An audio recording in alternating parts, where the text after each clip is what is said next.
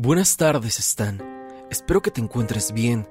Justo andaba viendo un video tuyo sobre imágenes religiosas y cómo algunas de ellas se mueven en algún tipo de manifestación maligna o también incluso divina, y me hizo recordar algo que viví hace unos años. Sé que cuando te cuente esto pensarás que estoy loco, pero todo lo que viví fue completamente real. No sé si existe alguna especie de trasfondo, aunque yo he teorizado varias cosas.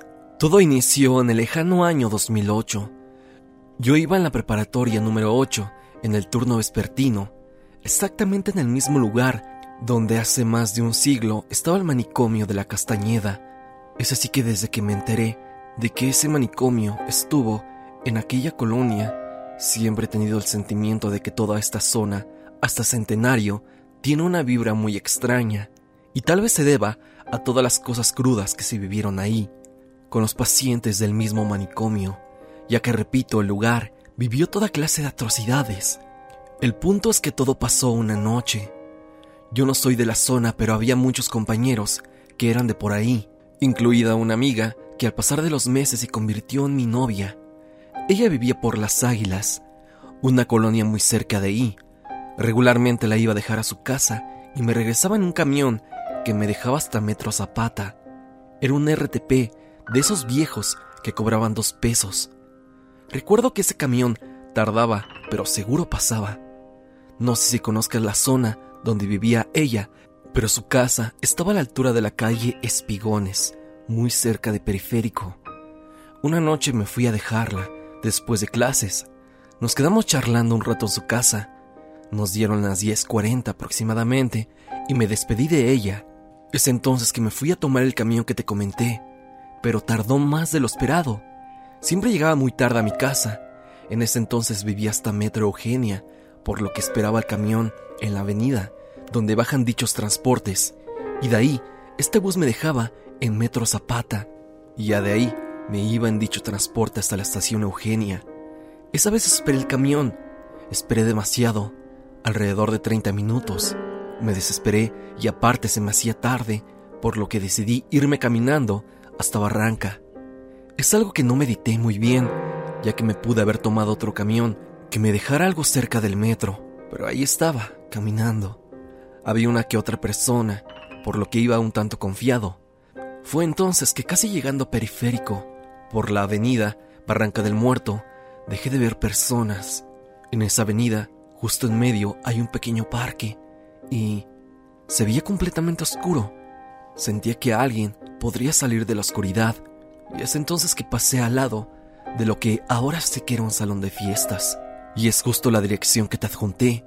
Y como verás, en ese salón había una estatua de un payaso, bastante rara, y que de noche se veía completamente sombría. Él está, así como te mandé en la foto, en la entrada de dicho salón. Mientras iba caminando de frente hacia él, Vi claramente cómo se movió dicha figura. Movió su cabeza. Yo esto lo observé de reojo, pero dicha acción hizo inmovilizarme, ya que no estaba seguro de lo que había visto. Yo me le quedé viendo la figura, que parecía que había volteado a verme. La observé de arriba para abajo. Sacudí la cabeza pensando que me estaba volviendo loco y continué mi camino. Di como unos diez pasos y escuché una risa venir detrás mío. Me dio un escalofrío porque imaginé que esa figura de payaso se había carcajeado. Pero lo que vi me dejó más intranquilo. La cabeza de aquel muñeco ahora estaba volteando hacia el otro lado, hacia el lugar donde ahora me encontraba. No sabía qué demonios estaba pasando. Solo puedo jurar que algo bastante malo se sentía en el aire. Después de esto me fui corriendo hasta el metro Creo que no hay peor escenario que el metro casi al cierre. Pasillos solitarios, los andenes fríos y silenciosos hacían que mi noche se hiciera más larga. Apenas si logré transbordar a Tacubaya en la café y después a la verde en centro médico. Cuando salí de Eugenia, aún tenía que caminar cuatro cuadras. Mientras salí de la estación Eugenia, estaban a punto de ser las doce de la noche. Todo estaba totalmente solitario Caminé unos metros y me di cuenta que del otro lado de la avenida había un hombre. Estoy casi seguro que fue paranoia mía, pero lo que sí puedo confirmar es que parecía que estaba disfrazado de payaso o algo parecido. Claramente y obviamente lo relacioné con lo que había visto, y él iba caminando paralelo conmigo. Seguía su camino y notaba que volteaba a verme constantemente. Yo no lo podía ver con claridad, no solo porque estaba a metros de mí, sino también porque la luz casi no le daba. Fue cuando doblé en una esquina, cuando él vino detrás mío, y fue cuando de verdad me preocupé. Es entonces que sin ser nada discreto, comencé a correr. Lo hice hasta llegar a mi casa, y antes de entrar a mi edificio, eché un vistazo hacia atrás de mí y vi en la esquina a ese hombre que apenas se lograba ver con los faros de la calle. Él sencillamente estaba parado en la esquina, con lo que creo que era un disfraz. Me veía fijamente y yo rápido entré a mi casa. Como te dije al principio, sé que esto es difícil de creer, y más cuando vi de nuevo al payaso a la mañana siguiente de que me pasó esto. Regresé a ver la figura a una distancia considerable, y así como te mostré en las fotos, el payaso no tenía su cabeza girada ni a la derecha, ni tampoco para la izquierda. Él está viendo hacia arriba. Cuando miré esto, me dio un escalofrío que me recorrió la espalda. Esto no se lo conté a mis amigos, y después de un rato se lo confesé a mi entonces novia, la cual no me creyó del todo. Cuando pasaba a un lado del payaso, incluso cuando iba en camión, agachaba la mirada o veía hacia otro lado. Y es que están, no sé qué pensar sobre eso. Yo lo asocié, así como lo escribí al principio, a lo del hospital de la Castañeda, ya que abarcaba incluso hasta ese lugar también, y no sé si alguna energía o algún ente maligno quiso hacerme daño o provocarme terror por medio de aquella figura de payaso. Esa es la única razón que puedo darle a mi experiencia. Quizá era algo que rondaba los pasillos de la Castañeda hace más de 100 años y que aún sigue vagando por esa colonia de plateros y los alrededores. O al menos así lo creo yo. Aquí te dejo mi experiencia. Es algo larga, pero no quise dejar ningún detalle fuera. Si lo ocupas, sería un honor, Stan. Espero te haya gustado mi historia y sobre todo que la creas. Un saludo. Experiencia con la llorona en Día de Muertos. José Gaona nos manda su experiencia. Al ver tu último video de experiencias, me gustaría compartirte algo que me sucedió a mí y mis hermanos hace unos años. Era 2 de noviembre del 2017. Yo, mi hermano mayor, así como el menor y unos amigos de la escuela, estábamos pasando bien la noche, haciendo travesuras a los conductores que pasaban en las calles, rompiendo huevos y jugando bromas. Después de un rato, estábamos en una banqueta cerca de las últimas calles alumbradas de la colonia. Estas están pegadas a la autopista y escuchamos subir un tráiler. Vimos al tráiler y cómo doblaba. Simplemente nos le quedamos viendo. Pero fue entonces cuando escuchamos y vimos a una mujer de vestido blanco.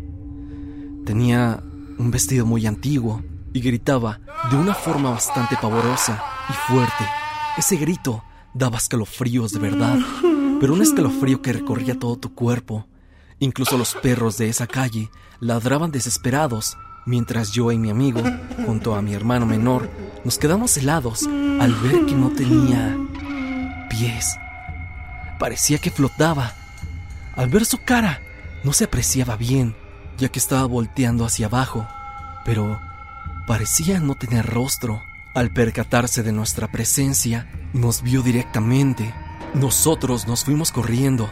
Estábamos algo lejos y nuestra única reacción fue la de irnos corriendo lo más rápido posible por una calle que estaba sin pavimentar y con demasiadas piedras. Nos tropezamos ya que era de subida. Unas cuadras arriba nos encontramos a otro de mis hermanos, el mayor de todos, y a su amigo, quienes salieron corriendo, igual de la otra calle. Después de conversar un rato nos dijeron que los asustaron al pasar por una casa abandonada donde les aventaron lo que parecía ser un cuchillo. Ellos corrieron asustados. Después de contarles nuestro suceso, decidimos irnos cada quien a su casa. Mi amigo no tenía mucho problema, ya que vivía cerca de ahí, pero nosotros nos tuvimos que ir por unos terrenos baldíos rumbo a nuestro hogar, esperando llegar con bien. No supimos qué fue esa mujer. Después de analizarlo entre todos, pensamos que tal vez había sido la llorona, o quizá un difunto que venía a alguna ofrenda de alguna casa del barrio. Eso jamás nos lo explicamos. Tampoco supimos qué fue lo que sucedió a mi hermano, ya que se reservaron a decirnos. Te mando un saludo, Stan. Espero que me tomes en cuenta en tus próximos videos. Sé que muchos te mandan experiencias y espero que puedas leer la mía. Un saludo desde San Juan del Río, Querétaro.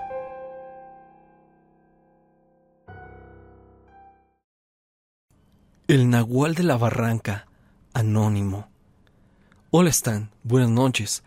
He visto tus videos con experiencias de animales y quiero compartirte la mía. Soy de Guadalajara y en la colonia donde vivo es un lugar muy tranquilo, pero la familia de mi madre es del estado de Puebla, de un pueblo muy alejado. Poco recuerdo cómo buscar el lugar, pero para entrar a este y a otros pueblos que hay por ahí, hay que pasar las vías del tren las cuales están en función. Hay muchos animales de granja por las calles y muchos perros, pero llegando al pueblo en el que está mi familia, la entrada es por un puente muy grande. Entrando se siente extraño, aclarando que solo vamos en Día de Muertos, o como le llaman allá, Día de Todos los Santos. El caso es que, como te dije, hay muchos animales, pero es un lugar también que hay mucha brujería y cosas extrañas. Los perritos algunos si bien se acercaban, no se dejaban acariciar. Yo supuse que es desconfianza por ser callejeros, pero se me hacía extraño el hecho de que nunca me dejaban de ver, ni de seguirme a la distancia. Esto me daba una sensación muy inquietante, pero fueron varias cosas más. La primera es que yo siendo sincero, los pájaros de granja como gallos, gallinas y sobre todo guajolotes me dan pavor. Era de lo que más abundaba con mi familia en Puebla. Por el pavor que les tengo me alejaba de ellos y me iba al sembradío, pero estos me seguían. Y era extraño porque la comida la tenían en cantidad, diría yo en exceso. Aún así ellos me seguían, pero no normal. Se ponían un tanto amenazantes y trataban de atacarme. Había una perrita a la cual mi abuelo alimentaba. Ella ahuyentaba a los animales que se me acercaban, pero igual había un detalle con esa perrita y era que siempre me quería llevar al final del solar o sembradío. Créame que yo hubiera ido sin precaución, pero mis abuelos me dijeron que no me acercara para allá, ya que al final hay una pequeña barranca, suficientemente grande como para quedar herido al caer. Por eso me alejé al final de allí. Pero una noche se escuchó al final del solar a lo que creíamos que era una persona llorando. Era lamento, como de una mujer, pero era muy fuerte mi abuelo dijo que podría ser alguien que le atacó un animal o algo así. Como no hay luz pública y ya era de noche, agarramos linternas y mi abuelo su machete. Llegamos al medio del solar. Ahora los llantos no eran al final, sino ahí, en la mitad. Mi abuelo investigó y dio vueltas. En eso, veo a la perrita que insistentemente me jalaba el pantalón. Al final, me ganó la curiosidad, y mientras mi abuelo estaba distraído, decidí ir al final del solar. La perrita se sentó justo al filo de la caída de la barranca. Alumbré en dirección a ella, y del otro lado de la barranca vi a un perro que a distancia parecía muy sucio, muy raro, pero lo que más me sorprendió fue que estaba escalando la barranca.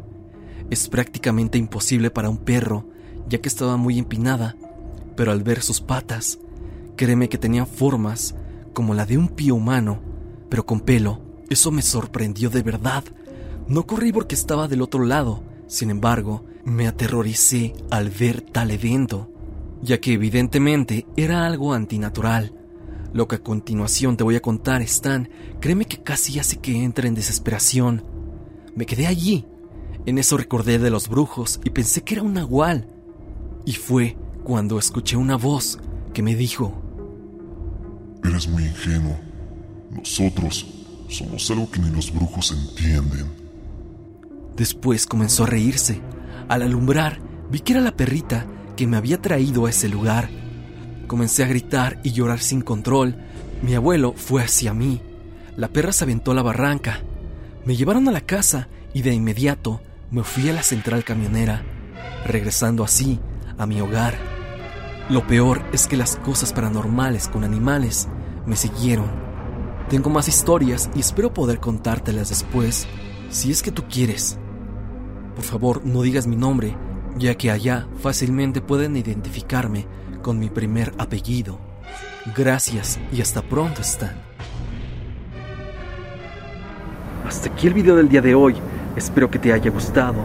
Ya has escuchado otras historias más de suscriptores. Historias sobre nahuales y la supuesta aparición de la llorona. Si te interesaría que yo relatara tu historia, mándala al correo que estás viendo. También puedes unirte al grupo de Facebook que estará en la descripción. Más que decir, no te olvides de que yo soy Stan y te deseo dulces pesadillas.